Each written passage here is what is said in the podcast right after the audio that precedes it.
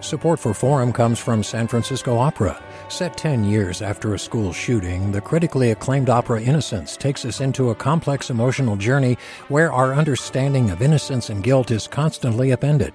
Kaija Saariaho's ethereal score collapses the past into the present as a community of survivors grapple with how to move forward. Don't miss the highly anticipated American premiere of Innocence, June 1st through 21st. Learn more at sfopera.com. Hey, it's Avery Trufelman, host of Articles of Interest. And I've got to say, I've been a fan of KQED ever since I was a little kid and I would come out to San Francisco to visit my grandma. It was just what we'd always turn on every time we got in the car, every time we were making dinner and turning on the radio. It was always KQED. And then over the years, I've become a massive fan of KQED podcasts because this is local reporting at its best. These are answers to questions you've always wanted to know, interviews with exciting, unusual voices, necessary journalism, all told with love and care and artistry. And did you know that a majority of KQED's funding actually comes from members? It's just people like you and me supporting the programs they love while also getting access to cool events, behind the scenes footage, and so much more. If you want to sign up and be a part of this amazing community, visit donate.kqed.org slash podcasts to become a member today. That's podcasts with an S. Thank you for listening and thank you for your support. From KQED. Welcome back to Forum. I'm Mina Kim. New York Times opinion writer Farhad Manjoo is contemplating the coming unraveling of America, and apparently so are a lot of other people. Even if President Trump loses the election, Manjoo wonders if we can expect anything like a functioning federal government. Quote, when you don't have social trust, when you don't have a shared view of reality, he writes, do you even have a country? His piece yesterday is titled, I'm Doomsday Prepping for the End of Democracy. Thanks so much for joining us, Farhad Manjoo. Hi, good, thanks. Good to be here. So it sounds like what sent you into a bit of a, a, doomsday panic, or maybe just put you over the edge, was the Republican National Convention. Why? Um, you know, I I'm I'm a lefty. I was not expecting to um, you know be overjoyed at watching the Republican convention, but I've been watching political conventions for you know two decades at least, and um, this was just kind of a break, uh, just something I had never seen in terms of just a total kind of lack of talking about policy, about uh, things to do or improve America. And mostly it just seemed to be kind of a celebration of. Uh, kind of a cult of personality of Donald Trump and the rest of the Trump dynasty. And it really gave me, you know, really um, unfortunate flashbacks to kind of um, you know authoritarian regimes that I've seen in movies in and that I've heard of in um, you know South America in Europe. It's it was just very um, in terms of the aesthetics of it and the way that it was handled the tone and especially um, just the enormous number of lies just outright untruths. And you know there was no mention of uh, 180,000 people having died of coronavirus. There was no mention of the um, enormous recession we're in. It just felt like it was taking, um, creating an alternate reality that had no bearing in um, you know what's happening in the country. I was struck by how you were saying your reaction was less just about policies that you might disagree with, because as you said, you didn't feel like there was a lot that was really put out there, but just this sense that that democracy was destabilizing right before your eyes, essentially, like that it went that deep for you.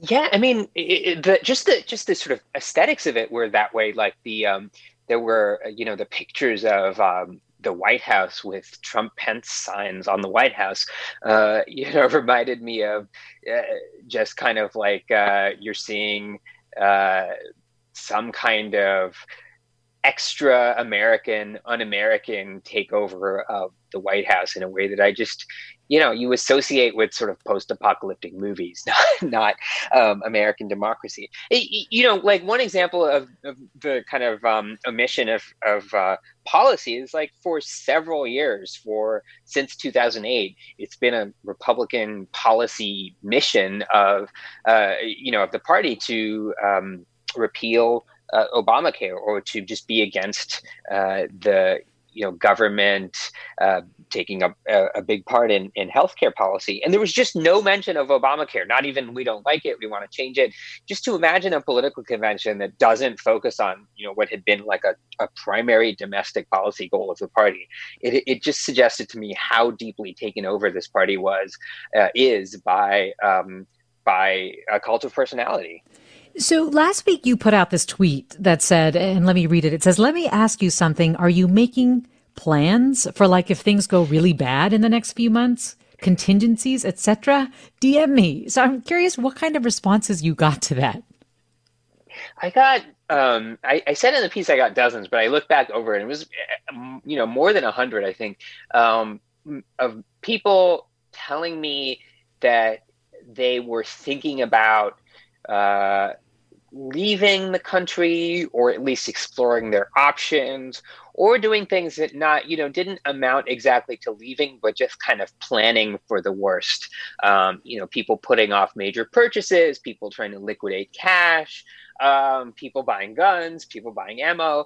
Um, you know every every uh, election it seems like uh, some set of liberals kind of joke or not joke that they're going to uh, escape to Canada if their candidate doesn't win. But this, there was something kind of more serious here. Uh, people were not kind of joking about it. And, you know, I, I, I believe them because I've had these conversations uh, in my family with my wife, with my parents. Like, what do you do uh, if Donald Trump wins again? Um, and then beyond that, what do you do if even if he even if he loses, um, the country still just sort of is in this uh, dystopian remains in this kind of dystopian land. Yeah, and just so mired in an inability to function. Well, let me put that mm-hmm. question out to our listeners are you doomsday prepping for the end of democracy too, like Farhad Manjoo, or or maybe something else? I mean, there seems to be no shortage of options these days: climate change, other things. Mm-hmm. Uh, maybe I'm just being a little too fatalistic, but but if you are, tell us uh, why and how, or if you are optimistic about America's prospects, tell us why as well. Give us a call, 866-733-6786. Again, 866-733-6786. You can also get in touch on Twitter and Facebook. We're at KQED Forum or email your questions to forum at kqed.org. Do you relate to Farhad Manjoo's fears or have a different opinion? He's an opinion columnist for the New York Times and his latest column is I'm Doomsday Prepping for the End of Democracy. And Beth writes, I'm not an alarmist, but one thing I learned from my elders who lived through the Great Depression and World War II, and then us living through the 2008 recession and current pandemic, is that people need to hope for the best, but plan for the worst. And well, you know what? Beth's comment reminds me a little bit, Farhad Manjoo, about what you were saying about your wife and how maybe that, that you felt like she was, or other Gen Xers like her were being too blasé about the, the likelihood and that you as somebody who escaped to America from apartheid era South Africa, that that might play a role in why you might be able to see things more clearly? I mean, do you think so? Do you think that sort of perspective you're able to have sort of removed from this slightly gives you a better um, sense of what's going on? Yeah, I, I, mean, I definitely do. I feel like I, uh, I have always sort of, uh, you know, I've, I've been in the United States since I was about nine years old. So it's it's been a while, but it's it hasn't been my entire life. So I have this um, perspective on the U.S. that is slightly from the outside. And I heard from a number of people who shared this, you know, where either immigrants or, um, you know, their parents were immigrants that had this idea that, you know, America has not for for the past several decades, for many kind of privileged Americans, uh, it's been domestically stable. There hasn't been, you know, uh, there's been political discontent, but there hasn't been a worry that the country is kind of unraveling, as there may have been, you know, in the in the in the '60s, for example. Um, and I feel like a lot of people have this sense that even despite what you see on the news, even despite the kind of spectacle of the Republican convention, that you know that it can't happen here. Um, and I, because I because I've been in a place where that kind of thing has happened, and um, I, I, sort of felt it in a closer way. I, I, I, definitely think it can happen here. Um, you know, my wife, who's a native born American, who has lived in Northern California for much of her life, um, is, you know, shares, I think, my political alarm, but not this kind of visceral sense that uh, things could go very badly here and we may need to plan some other way. Well, let me go to Terry in Larkspur. Hi, Terry. Join us. Hi. I feel something also even harder and sadder is there is a whole lot of people who have already given up, who just feel like there, it, there's no way this can get better, and how do you even begin to fix any of this anymore? And it just feels like we're already just looking like, is this it? Is this how we're going to live in this country now forever? And it just feels so incredibly. We can't even mm. wrap our mind around it anymore. That we've already given up. Like there's this huge. I feel like there's this give up of of a huge part of our country.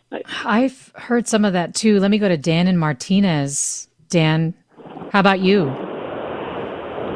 I'm sorry, what was the question? How about you? Uh, go right ahead. What did you want to say about prepping for the end of democracy? Well, I'm I'm very concerned because at the moment we see, um, you know, a lot of um, action to defund the police so if we had an emergency in our city, it seems right now that the police force are very uh, understaffed. And if there was more rioting and, and more um, unrest and you call the police, uh, would they even come? You know, I don't think our country's secure. I think when Donald Trump talks about Venezuela, um, look at what he's done here. This country is already like Venezuela. Our economy is collapsing, and uh, it's, it's very concerning. Well, Dan, uh, we'll let that stand. Let me go to Anne really quick. I'm just trying to get a few in here before uh, this segment ends. Hi, Anne. Go right ahead. Anne and Campbell. Ah, good morning. You know, I think how we word things is very important, and um, using hyperbole and not really looking Guess saying that it's hopeless for democracy is saying we've given up the fight, and we have not given up this fight. And it also gives people some inertia to hear hopeless rather than we are in a fight to keep our democracy and that we are going to win it and we're going to win the war against COVID. And as far as the Black Lives Matter, in so the one course I took in sociology, when things come up like this, it's kind of like a housekeeping of something that was even worse in the past, hmm. and now we're putting such light on it that it is transforming things, and I don't think it'll go back.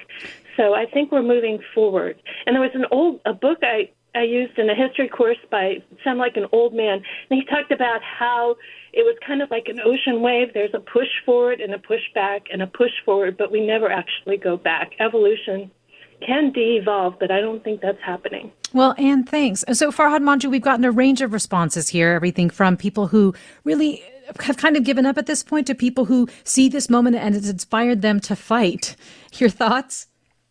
Um, you know, I, I appreciate that people see this moment and, and want to fight, and I think that that's necessary, of course, for the continuation of this democracy. Um, but I sympathize also with those who have given up. I mean, what what what do you say to people when you tell them that you know the current president uh, did not win the uh, popular vote? That it's possible that he could win again without winning the popular vote. That if even if you know everyone you know in California votes, uh, we you may be able to put the losing candidate ahead in the popular vote, but they may not win. This is not really, in many ways, a functioning democracy already. And so, if people have given up, it may be because like they don't see a democratic way out of this problem at this point. Like I, I think that you know if Democrats win, um, there needs to be kind of a wholesale effort to reform democracy to make people feel that it can work, that it's um, you know responsive to people's problems. And at this point, it really is tough to see for a lot of people how it is working for them. Well, this listener writes Jamal Khashoggi, I feel that the absolute lack of response to a journalist being stuffed in a suitcase was nothing short of a trial run for the Trump administration. No one responded, and now that seems like fair game for the future. Robert writes Instead of planning for the worst, why not get active now and achieve a better outcome? This discussion is representative of tens of millions who have, with a fatalistic output, given up without even trying to get engaged. These people have brought us to the current state of affairs as much as the people in power. Joseph in Portland, Oregon, join us. Hi, Joseph. Hi, thank you. Um, I want to say uh, first that I know that Portland is in the news now, and it does seem chaotic. But I'm here to tell you that you know the kids still ride their bikes in the neighborhoods, and most of Portland is is okay. It's safe. Uh, that said, I am in the security business, and I'm dealing with business clients who are really having a lot of problems and lots of crime in their areas. And it's to the point where some owners are telling me that the police won't even come out anymore. So, yes, it is starting to get to that point. And I will say, uh, whether you're right, left, radical, or wherever you are, you know, I've never owned a gun before in my life. I'm vehemently against them. I think that's the major problem of this country. But I am seriously considering getting one now at this point because you just, you know, who knows? Thanks.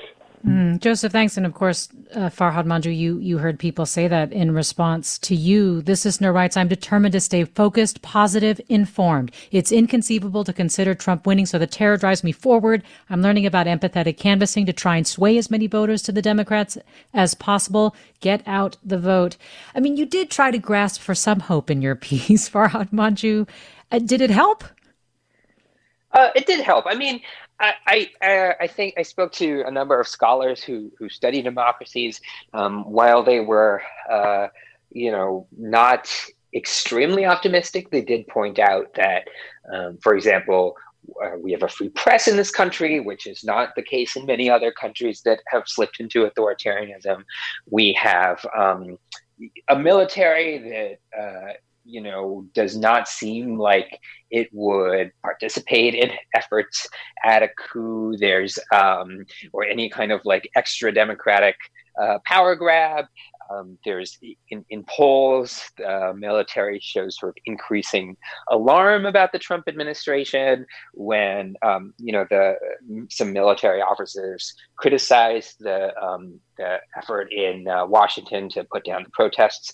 So I do think that that um, you know is a good uh, sign. Well, Farhad Manjoo, your your piece clearly touched a nerve with thousands of responses to your piece and certainly meriting a longer discussion. Marcia writes, I'd like to know a realistic plan for the post democracy world. I'm not prepared to pick up a weapon and protect my home. Are you? What do we do? Farhad Manjoo, thank you so much for talking with us this morning. Thanks a lot. Good to be here. Farhad Manjoo, opinion writer for the New York Times. All right. Well, what better way to reground us as we go into the weekend than our brand new mini segment? we are going to play a song that's getting listeners through 2020. You might remember we launched this project last week, inviting you to share the music that's helping you through these difficult times. We got a lot of responses. Thank you. And you can still submit them at kqed.org slash forum. We're adding them to a playlist on Spotify. So we're playing one song every Friday through December. And this song was sent to us from a father and daughter, Peter and Tora from San Jose. As this year has welled up around us, this song, Grace by Harville, has felt like a, a serene reflection on, on where we are. For me, it's come to really embody or establish a connection to that concept of grace. Grace can feel kind of out there, unattainable, but what I've learned in my life, and especially this year, is that really grace is just how we choose to love and meet those around us. And the song's a reminder that, that we aren't on our own and that, that this is all about as long as it takes uh, that we'll we'll find our way home.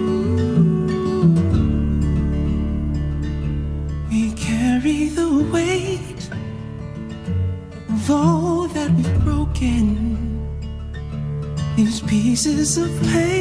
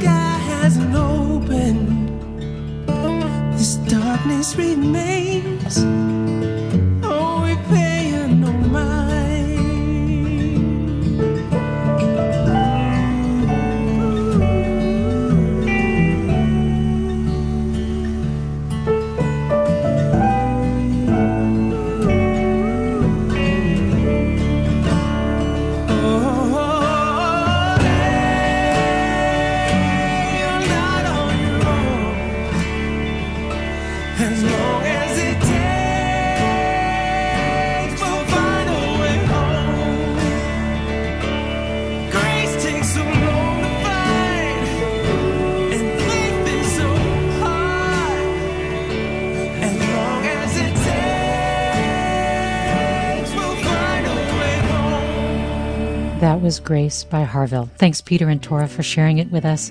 I'm Mina Kim. Have a good weekend.